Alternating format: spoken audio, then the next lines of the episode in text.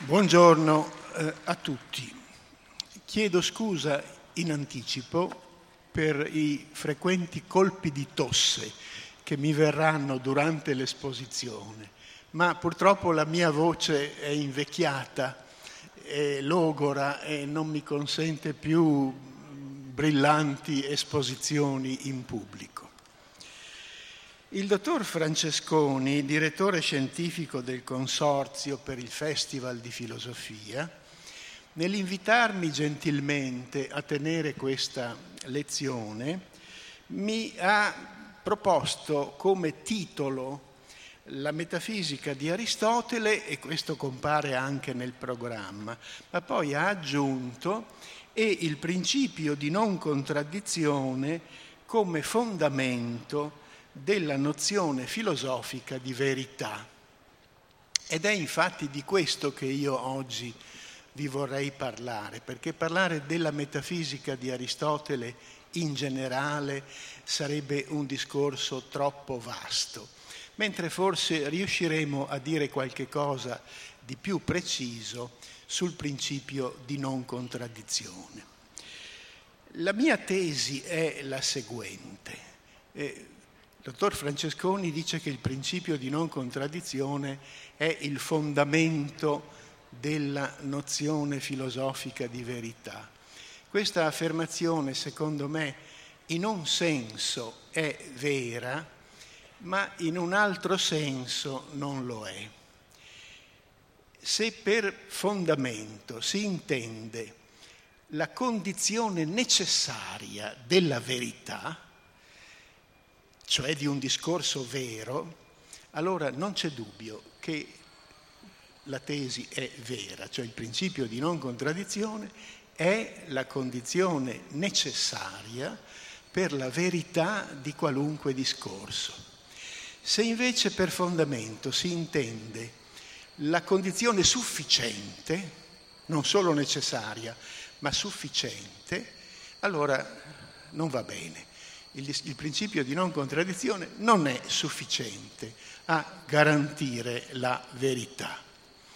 Adesso allora cercherò di argomentare questa duplice tesi, condizione necessaria ma non sufficiente. Tuttavia, per dire che il principio di non contraddizione è fondamento della verità, dobbiamo intenderci su che cosa intendiamo per verità o meglio su che cosa Aristotele, proprio nella metafisica, ha detto a proposito della verità. Consentitemi perciò di ricordarlo brevemente, anche perché prevedo che molte delle relazioni che verranno dopo la mia si richiameranno alla concezione aristotelica o per accoglierla o per criticarla. Allora quanti tra voi seguiranno le relazioni successive possono ricavare qualche utilità da questa mia precisazione. E non è che Aristotele sia stato il primo a parlare della verità. Certi credono che il primo sia stato il vecchio Parmenide di Elea, ma e, così per quanto riguarda il principio di non contraddizione. Ma eh, noi partiamo dalla metafisica di Aristotele che ci dà quella concezione della verità e del principio che poi è rimasta non solo nei secoli ma nei millenni.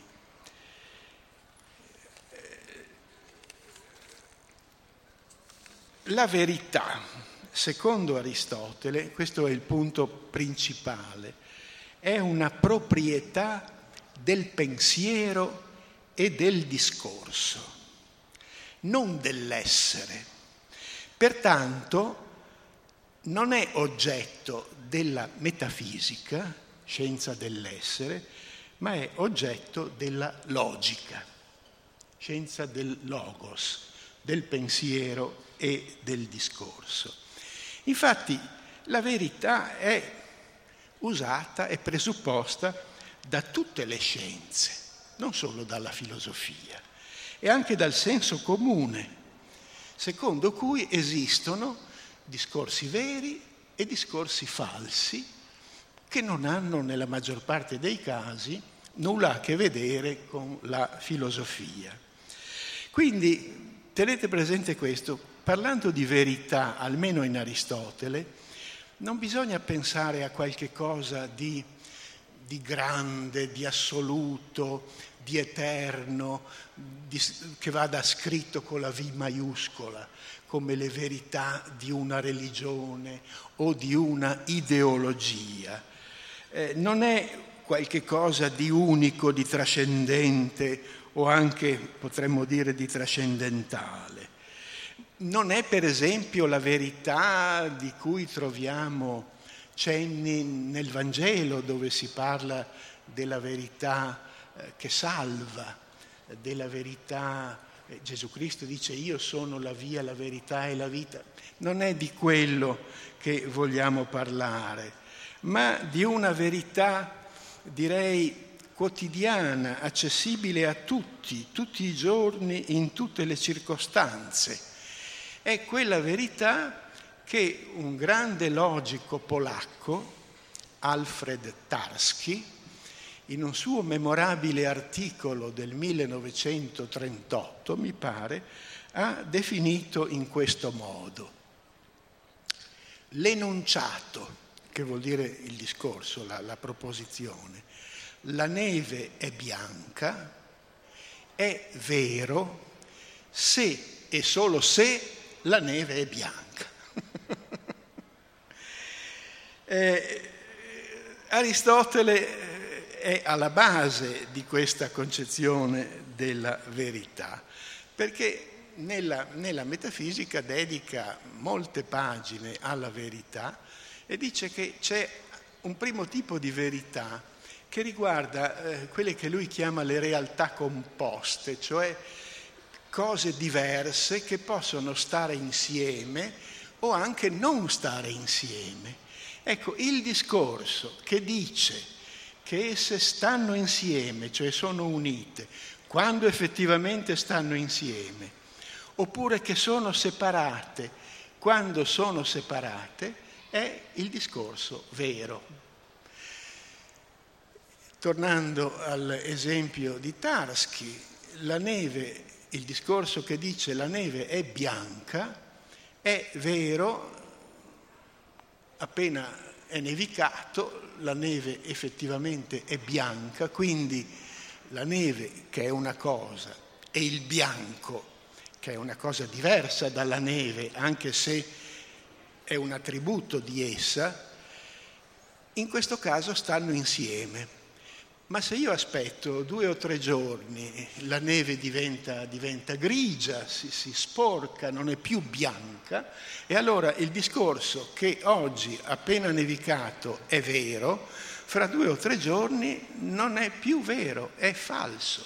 Quindi non si tratta di una, di una verità eterna.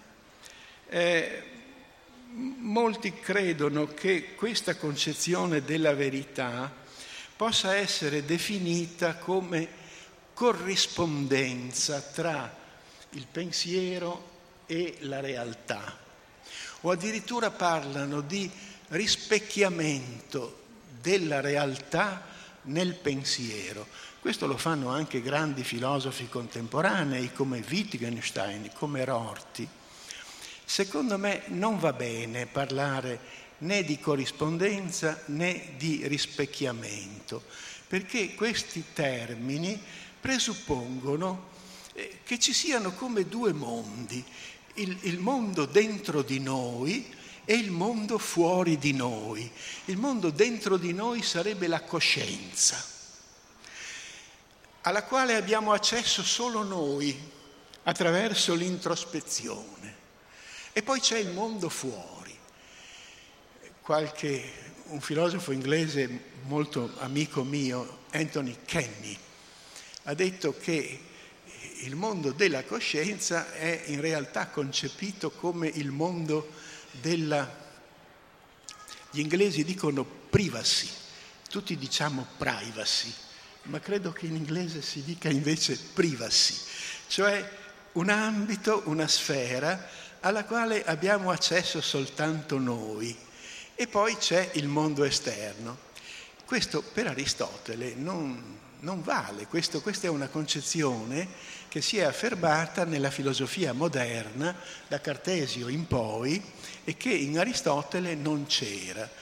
Eh, per Aristotele quindi non è che noi dobbiamo formarci dentro di noi un'idea e che questa idea possa corrispondere o non corrispondere, rispecchiare o non rispecchiare il mondo interno. No, noi abbiamo delle facoltà conoscitive che sono anzitutto i sensi e poi l'intelligenza e per mezzo di queste facoltà conoscitive noi ci avviciniamo alla realtà e cerchiamo di coglierne, lui diceva, la forma, perché per lui tutte le cose erano composte di forma e di materia, ed è chiaro che noi non possiamo prendere dentro di noi la materia delle cose, però possiamo assumerne la forma.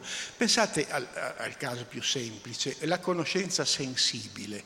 Se io ho dinanzi a me una, una, una palla, Aristotele parlava di una sfera di bronzo, e la tocco con la mano, la mia mano nel percepire la sfera di bronzo assume anch'essa la forma sferica, solo che la sfera è convessa, mentre la mia mano è concava, però la forma è esattamente la stessa.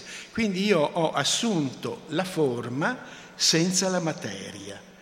Così se faccio esperienza dell'acqua, io tocco l'acqua e percepisco che è bagnata e ho tutta una serie di reazioni che riguardano i caratteri dell'acqua, che sono la forma dell'acqua. Quando poi passo a una facoltà superiore come l'intelletto, allora la verità consiste nel riuscire a cogliere non più la forma sensibile, non più l'aspetto sensibile, ma quella che Aristotele chiamava la forma intelligibile. Per esempio, nel caso della sfera, la rotondità è la forma sensibile, ma se io voglio capire che cos'è veramente una sfera dal punto di vista della geometria, allora devo studiare la geometria e magari imparerò il volume della sfera che è 4 terzi pi greco R3. Questa formula 4 terzi pi greco R3 è la forma della sfera che io ho accolto nel mio intelletto e che mi dice la verità sulla, sulla sfera. Questo è il concetto aristotelico di, di verità.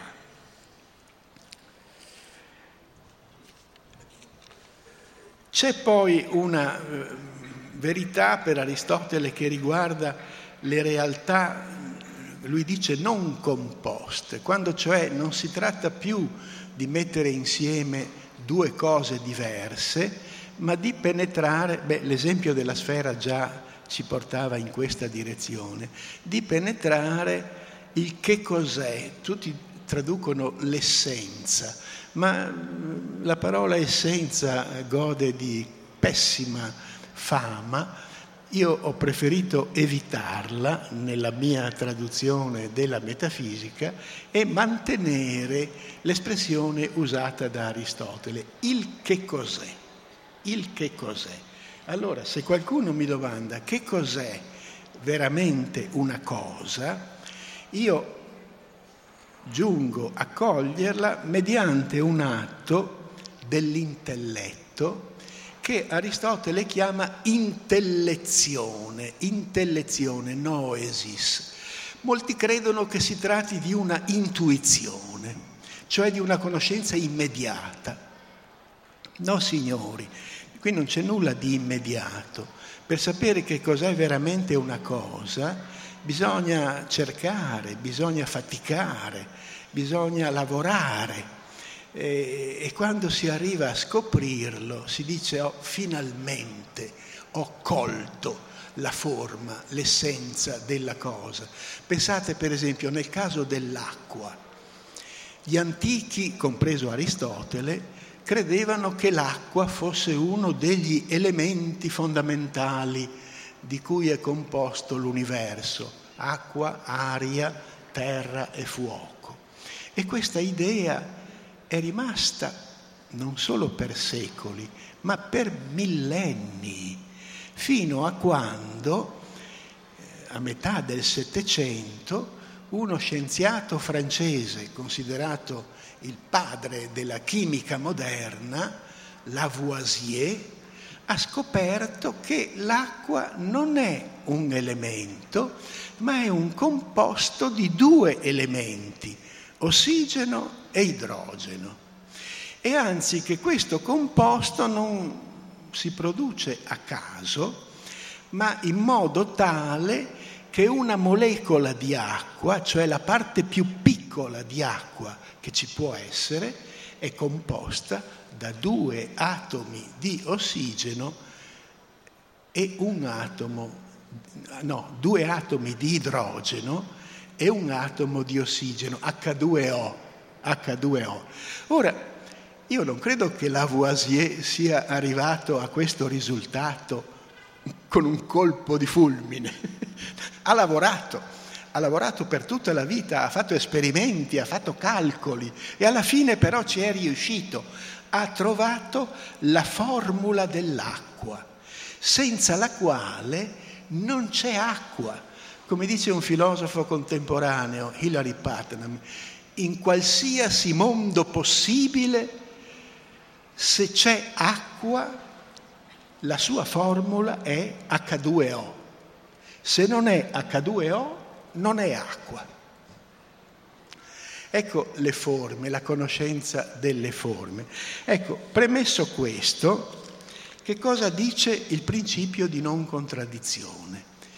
Esposto e difeso da Aristotele nel quarto libro, come sanno quasi tutti, della sua metafisica. Dice, qui mi devo esprimere in maniera un po' grossolana perché, eh, perché anche Aristotele si esprimeva così. È impossibile che una stessa cosa, ecco la parola cosa non è bella, è impossibile che una stessa cosa appartenga e non appartenga a un'altra stessa cosa nello stesso tempo e sotto lo stesso aspetto. Questa è la formulazione precisa, rigorosa che si trova nella metafisica di Aristotele. Che cosa vuol dire che una cosa appartenga e non appartenga? Cioè è impossibile che un soggetto, per esempio io o uno di voi, sia, possieda una certa qualità o non possieda la stessa qualità nello stesso tempo e sotto lo stesso aspetto. Per esempio, diceva Aristotele, uno può essere bianco in un certo momento, poi magari prende sole, si abbronza, è abbronzato, non è più bianco e quindi è in però è, e quindi questo succede, è possibilissimo, non è contro il principio di non contraddizione. Ciò che è impossibile è essere bianco e non bianco contemporaneamente, nello stesso momento. Oppure lui diceva, gli etiopi sono neri nella pelle, in tutto il corpo, e bianchi nei denti. E questo è possibile, non è contro il principio di non contraddizione. Sarebbe contro dire che gli etiopi sono bianchi e neri nello stesso aspetto, cioè nei denti o nella, nella pelle. Ecco, dico questo perché molti, hanno, molti credono che il principio di non contraddizione consista nel dire semplicemente per usare dei simboli, A uguale ad A, oppure A è A. No, se vogliamo usare dei simboli, intanto dobbiamo dire A è B. Per esempio, io sono bianco, l'etiope è bianco o nero. Ciò che è impossibile è che A sia e non sia B, cioè che la qualità B appartenga e non appartenga ad A, contemporaneamente e sotto lo stesso aspetto. Se non si ha chiaro questo, non si comprende esattamente il principio, il principio di non contraddizione. Detto questo, però, voglio subito aggiungere una cosa. Questo non significa che è impossibile contraddirsi. Uno può benissimo contraddirsi, cioè può dire cose contraddittorie, può dire che A è contemporaneamente e sotto lo stesso aspetto tanto B quanto non B. Più, più incerto è se possa veramente pensarlo, perché, osserva Aristotele, non sempre uno dice quello che realmente pensa, ma certamente uno lo può dire. Ciò che è impossibile non è dunque contraddirsi, ma è impossibile che un discorso contraddittorio che dice una cosa e anche il suo contrario, è impossibile che sia vero, cioè conforme alla realtà. Ecco il legame tra il principio di non contraddizione e la verità.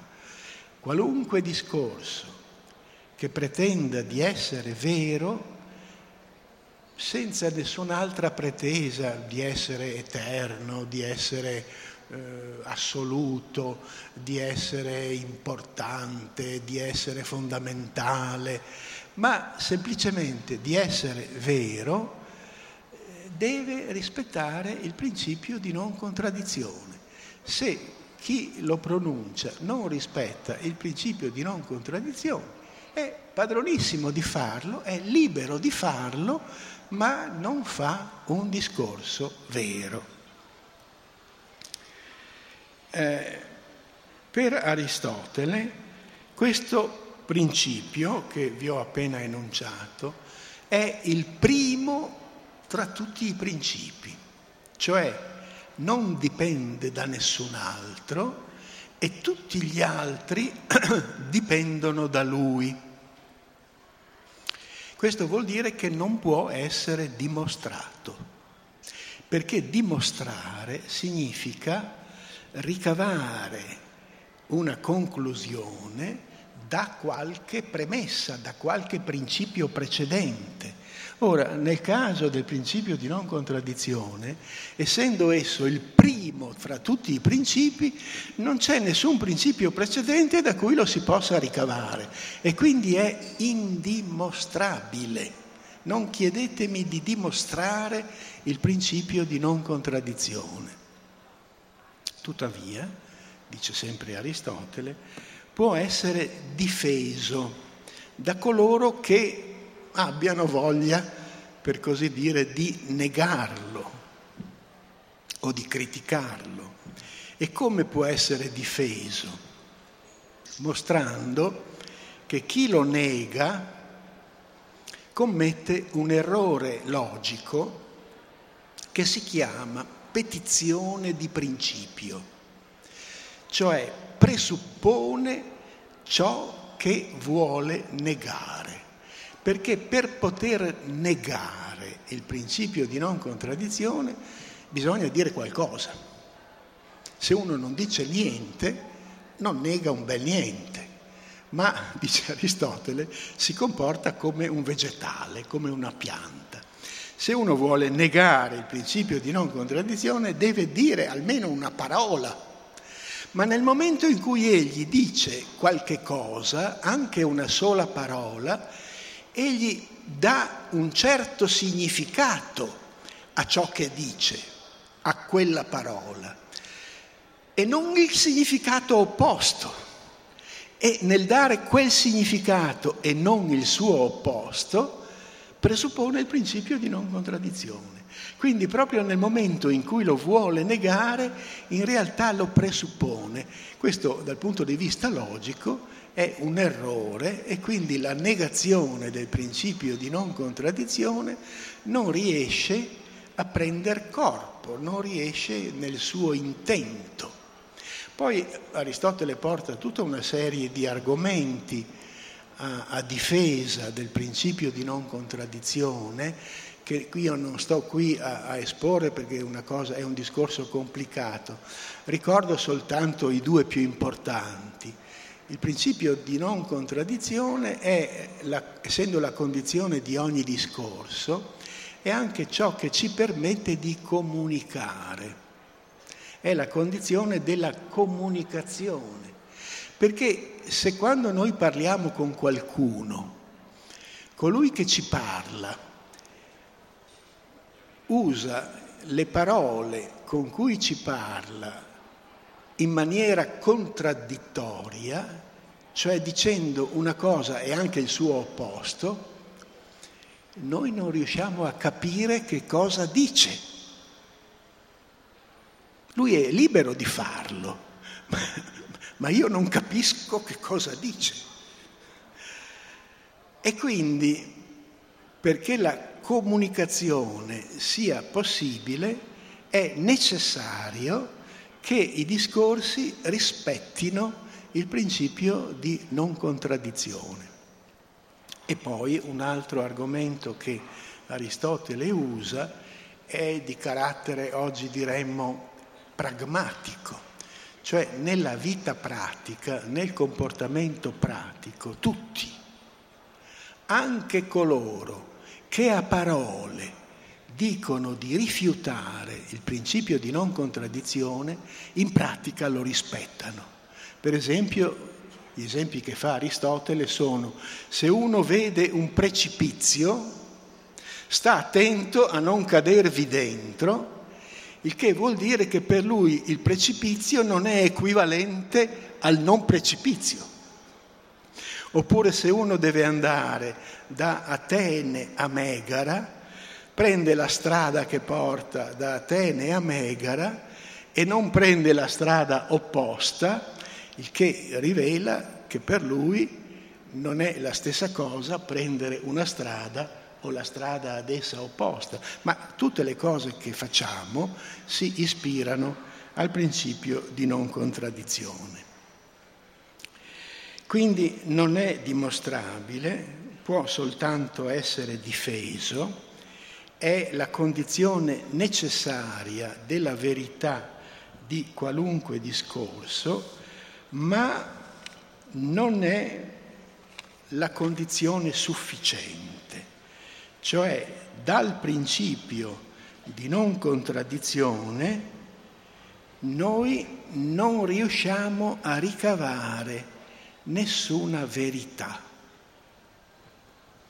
Perché quello che il principio ci dice è è impossibile che siano vere sia l'affermazione che la negazione, sia che tu sei bianco, sia che tu non sei bianco, ma non ci dice quale delle due è vera e quale è falsa. Questo bisognerà stabilirlo in altri modi, con altre forme di conoscenza.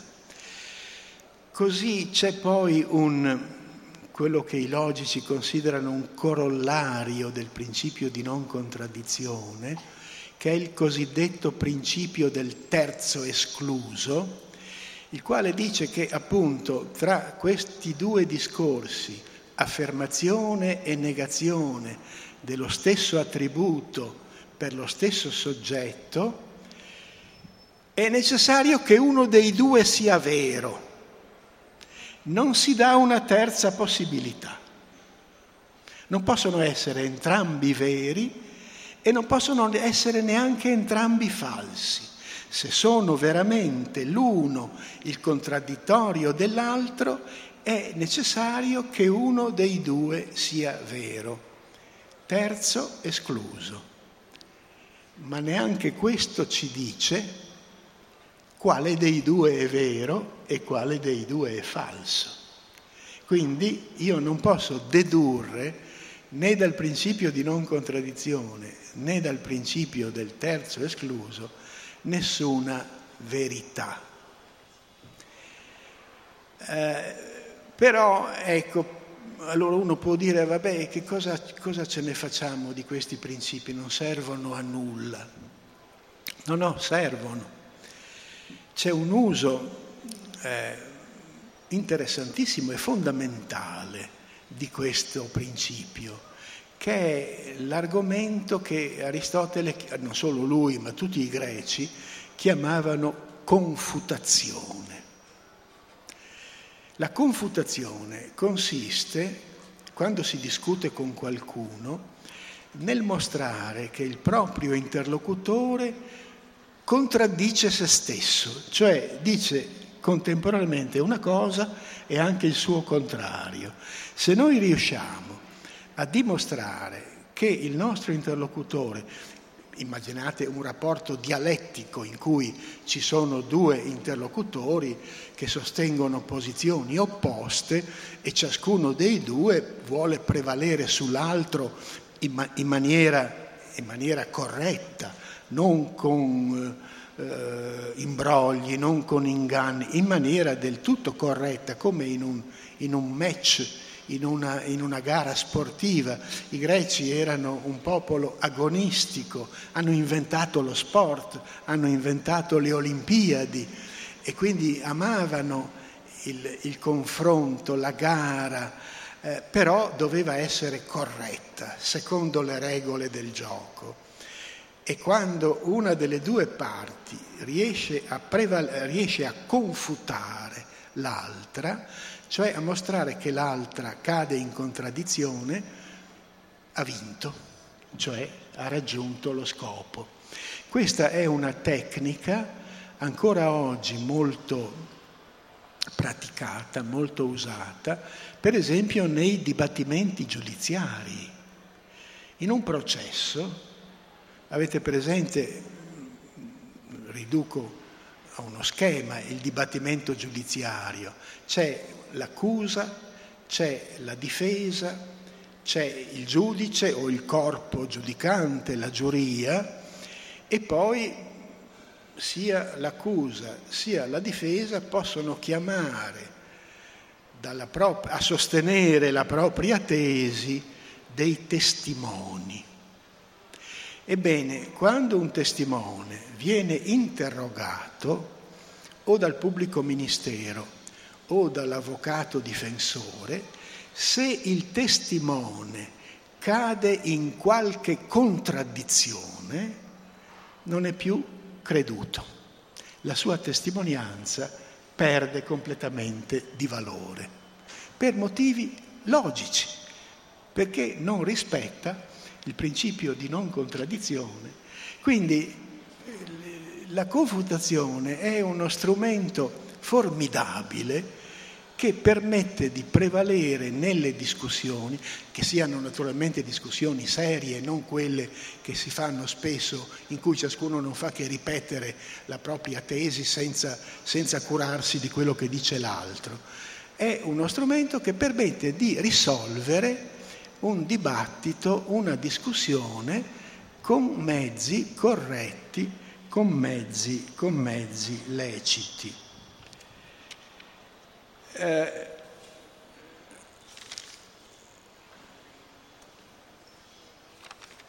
questa eh, che vi ho detto è sostanzialmente la concezione che Aristotele ha del principio di non contraddizione e, quale, e del suo valore come condizione della verità. Però altrettanto interessante è vedere la storia che questo principio ha avuto, perché se c'è qualche cosa che è stato frainteso, distorto, usato a sproposito e che ancora oggi viene usato a sproposito, senza sapere esattamente in che cosa consiste, questo è il principio di non contraddizione. E allora accenno brevemente, nei minuti che ancora mi restano, ai momenti principali di questa storia. Vi ho detto che per Aristotele il principio di non contraddizione era il primo tra tutti i principi. Ebbene, durante il Medioevo, durante la scolastica, un commentatore della metafisica di Aristotele, che era un allievo di Duns Scoto e che perciò chiamavano Scotello, nel suo commento alla metafisica ha formulato il principio di non contraddizione nel modo seguente. Ens, scusa, loro scrivevano in latino, ma poi lo traduciamo. Ens est ens, l'ente è ente, o come molti dicono, l'essere è essere. In una delle interviste che mi hanno fatto nei giorni scorsi in, in preparazione a questo, a questo convegno, l'intervistatore, peraltro persona molto colta e molto gentile, eh, quando gli ho accennato al principio di non contraddizione, ha detto, ah ma sì, è quello che dice l'essere è e il non essere non è. No signore, non è questo, perché questo sarebbe come dire A è A, o addirittura A uguale ad A. Questo questo è venuto fuori nella storia del pensiero, appunto a partire da, da, da questo signore, questo medievale che si chiamava Antonio Andrea, ma era denominato, era soprannominato Scotello. Eh, questo è, è stato chiamato principio di identità e quindi si è creduto che il primo principio non fosse il principio di non contraddizione, come diceva Aristotele, ma il principio di identità. A è A, l'ente è ente. Questo ritorna in alcuni tra i più grandi filosofi moderni, che non possono essere accusati di ignoranza o di incapacità di comprendere. Ritorna per esempio nel grande Leibniz Goffredo Guglielmo Leibniz, filosofo tedesco vissuto tra 600 e 700, dice che il primo principio è A è A. E Kant, Emanuele Kant, dice che il primo principio afferma quid quid est est quid quid non est non est, ossia tutto ciò che è è e tutto ciò che non è non è. Neanche questo è il principio di non contraddizione. Ma allora voi mi direte, ma e perché io mi, mi preoccupo tanto di spiegare che queste formulazioni non sono il principio di non contraddizione? Perché queste, questo cosiddetto principio di identità, A è A, ente, l'ente è ente, sono quelle che hanno suscitato nell'Ottocento la critica di un grande filosofo moderno, Hegel, il quale proprio in uno dei suoi primi scritti pubblicati, la differenza tra il sistema filosofico di Fichte e quello di Schelling, che è stato tradotto in italiano da, da, da, Remo Bodei. Remo Bodei qui non c'è perché aveva un impegno, ma eh, lui saprebbe benissimo a che cosa mi riferisco. Hegel dice che, scusate che qui chiamano ma non,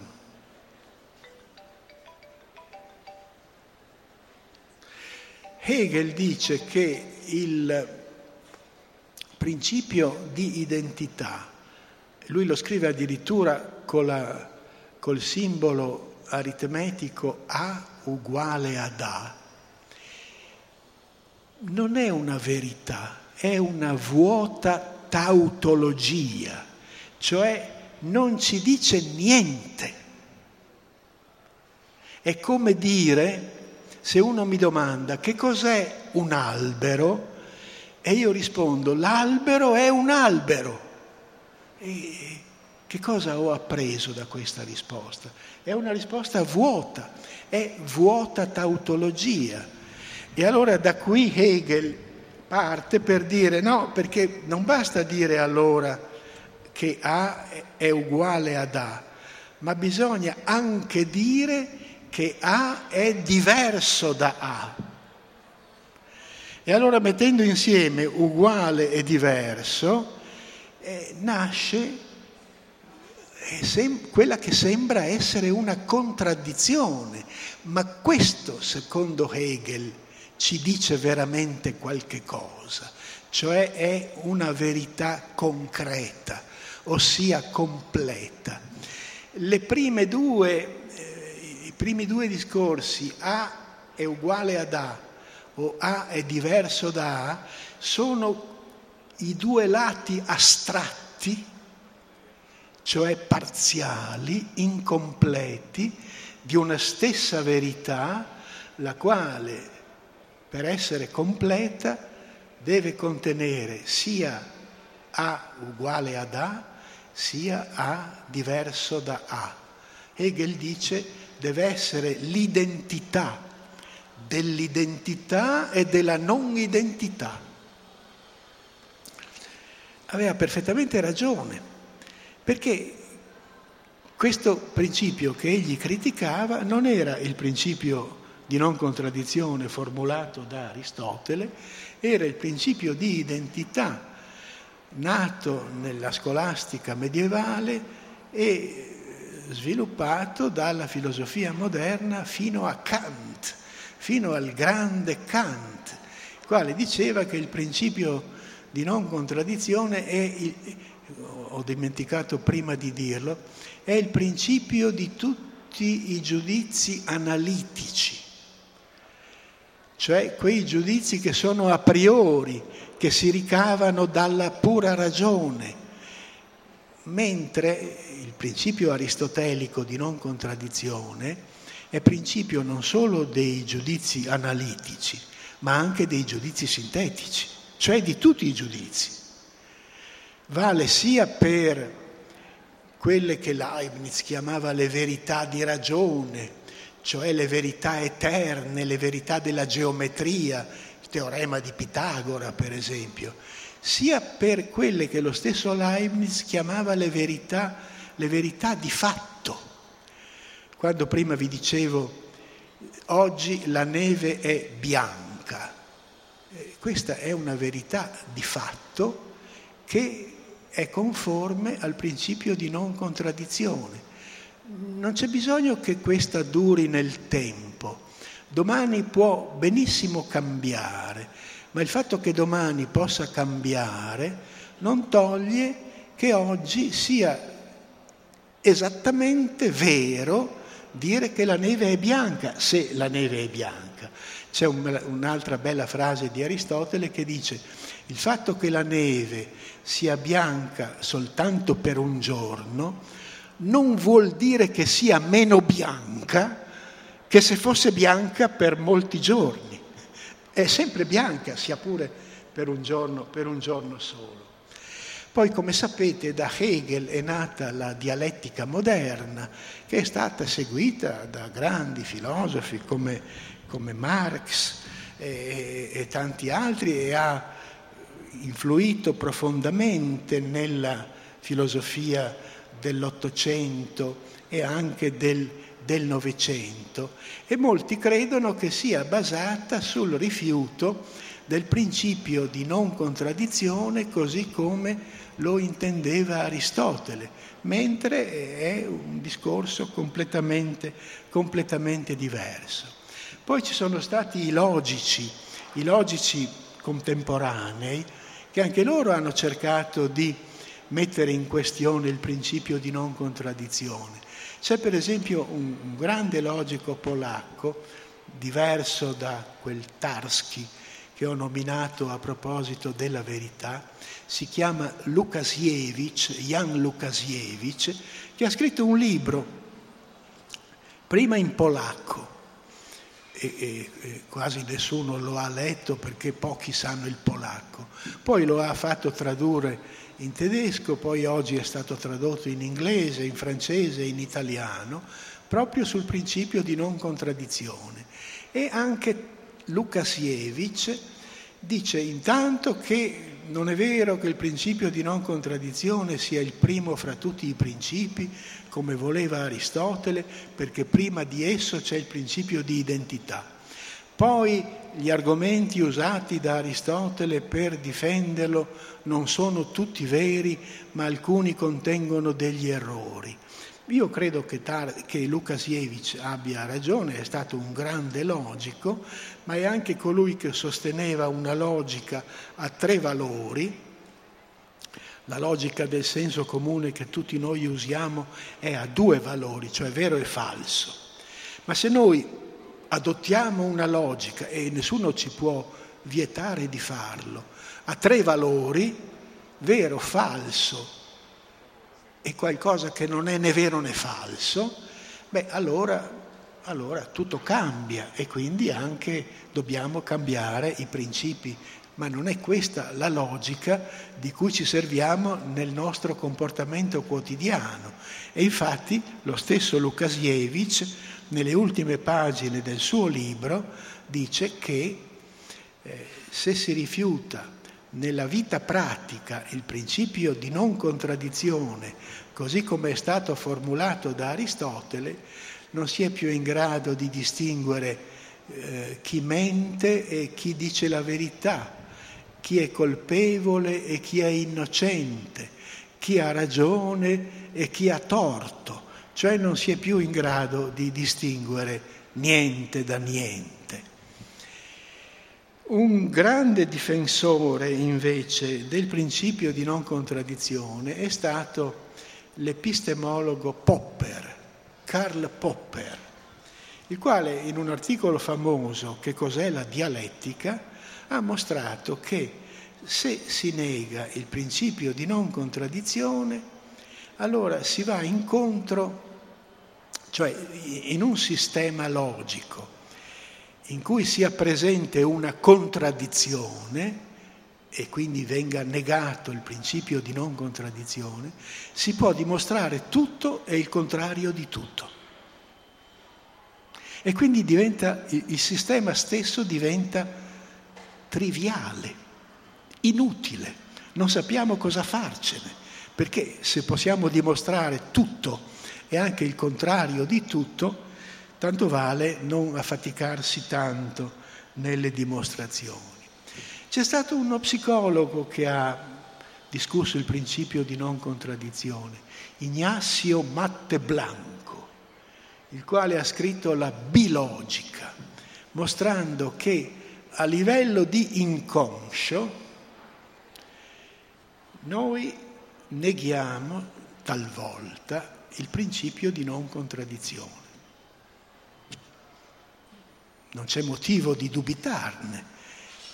Matte Blanco se ne intende di queste cose, eh, però quello che lui vale, che quello che lui afferma, vale per il nostro inconscio. Noi di solito cerchiamo di comunicare con gli altri e di comportarci non a livello di inconscio, ma a livello, a livello di coscienza. E infine, ultimo cenno, ci sono oggi le cosiddette logiche paraconsistenti, che vuol dire le logiche che appunto eh, rifiutano la consistenza, la coerenza, perché negano il principio di non contraddizione. Un importante esponente di queste logiche è l'americano, anzi l'australiano, o addirittura non so se sia neozelandese o australiano, Graham Priest, con cui ho anche avuto occasione di discutere a Berlino. Lui dice, ma no, ci sono delle contraddizioni nella realtà. Per esempio, nei momenti istantanei, se io esco, esco da una stanza, nel momento in cui varco la soglia, in quell'istante preciso, non sono né dentro né fuori. Oppure posso dire che sono sia dentro che fuori. Oppure ci sono i cosiddetti paradossi logici, famoso quello del mentitore. Se un cretese dice che tutti i cretesi sono mentitori, mente o dice la verità? Eh, non si può stabilire perché in quanto è cretese eh, menti- deve essere un mentitore anche lui, ma in quanto dice che tutti i cretesi sono mentitori dice la verità e quindi ecco, però anche qui ha ragione Graham Priest di citare questi casi, però quando io gli ho chiesto ma ha un criterio che ci permette di distinguere in quali casi le contraddizioni sono possibili e in quali casi invece non sono possibili, non sono ammesse, lui non è stato in grado di darmi questo criterio, per cui eh, si rimane col dubbio che sì, le contraddizioni siano possibili, ma non si sa bene dove siano e quindi possono comunque emergere e rendere triviale, come diceva Popper, l'intero nostro discorso. Ecco per dirvi qual è la situazione attuale nei confronti del principio di non contraddizione e del suo rapporto con la verità. Ho rispettato il tempo che mi era stato dato, vi ringrazio per l'attenzione.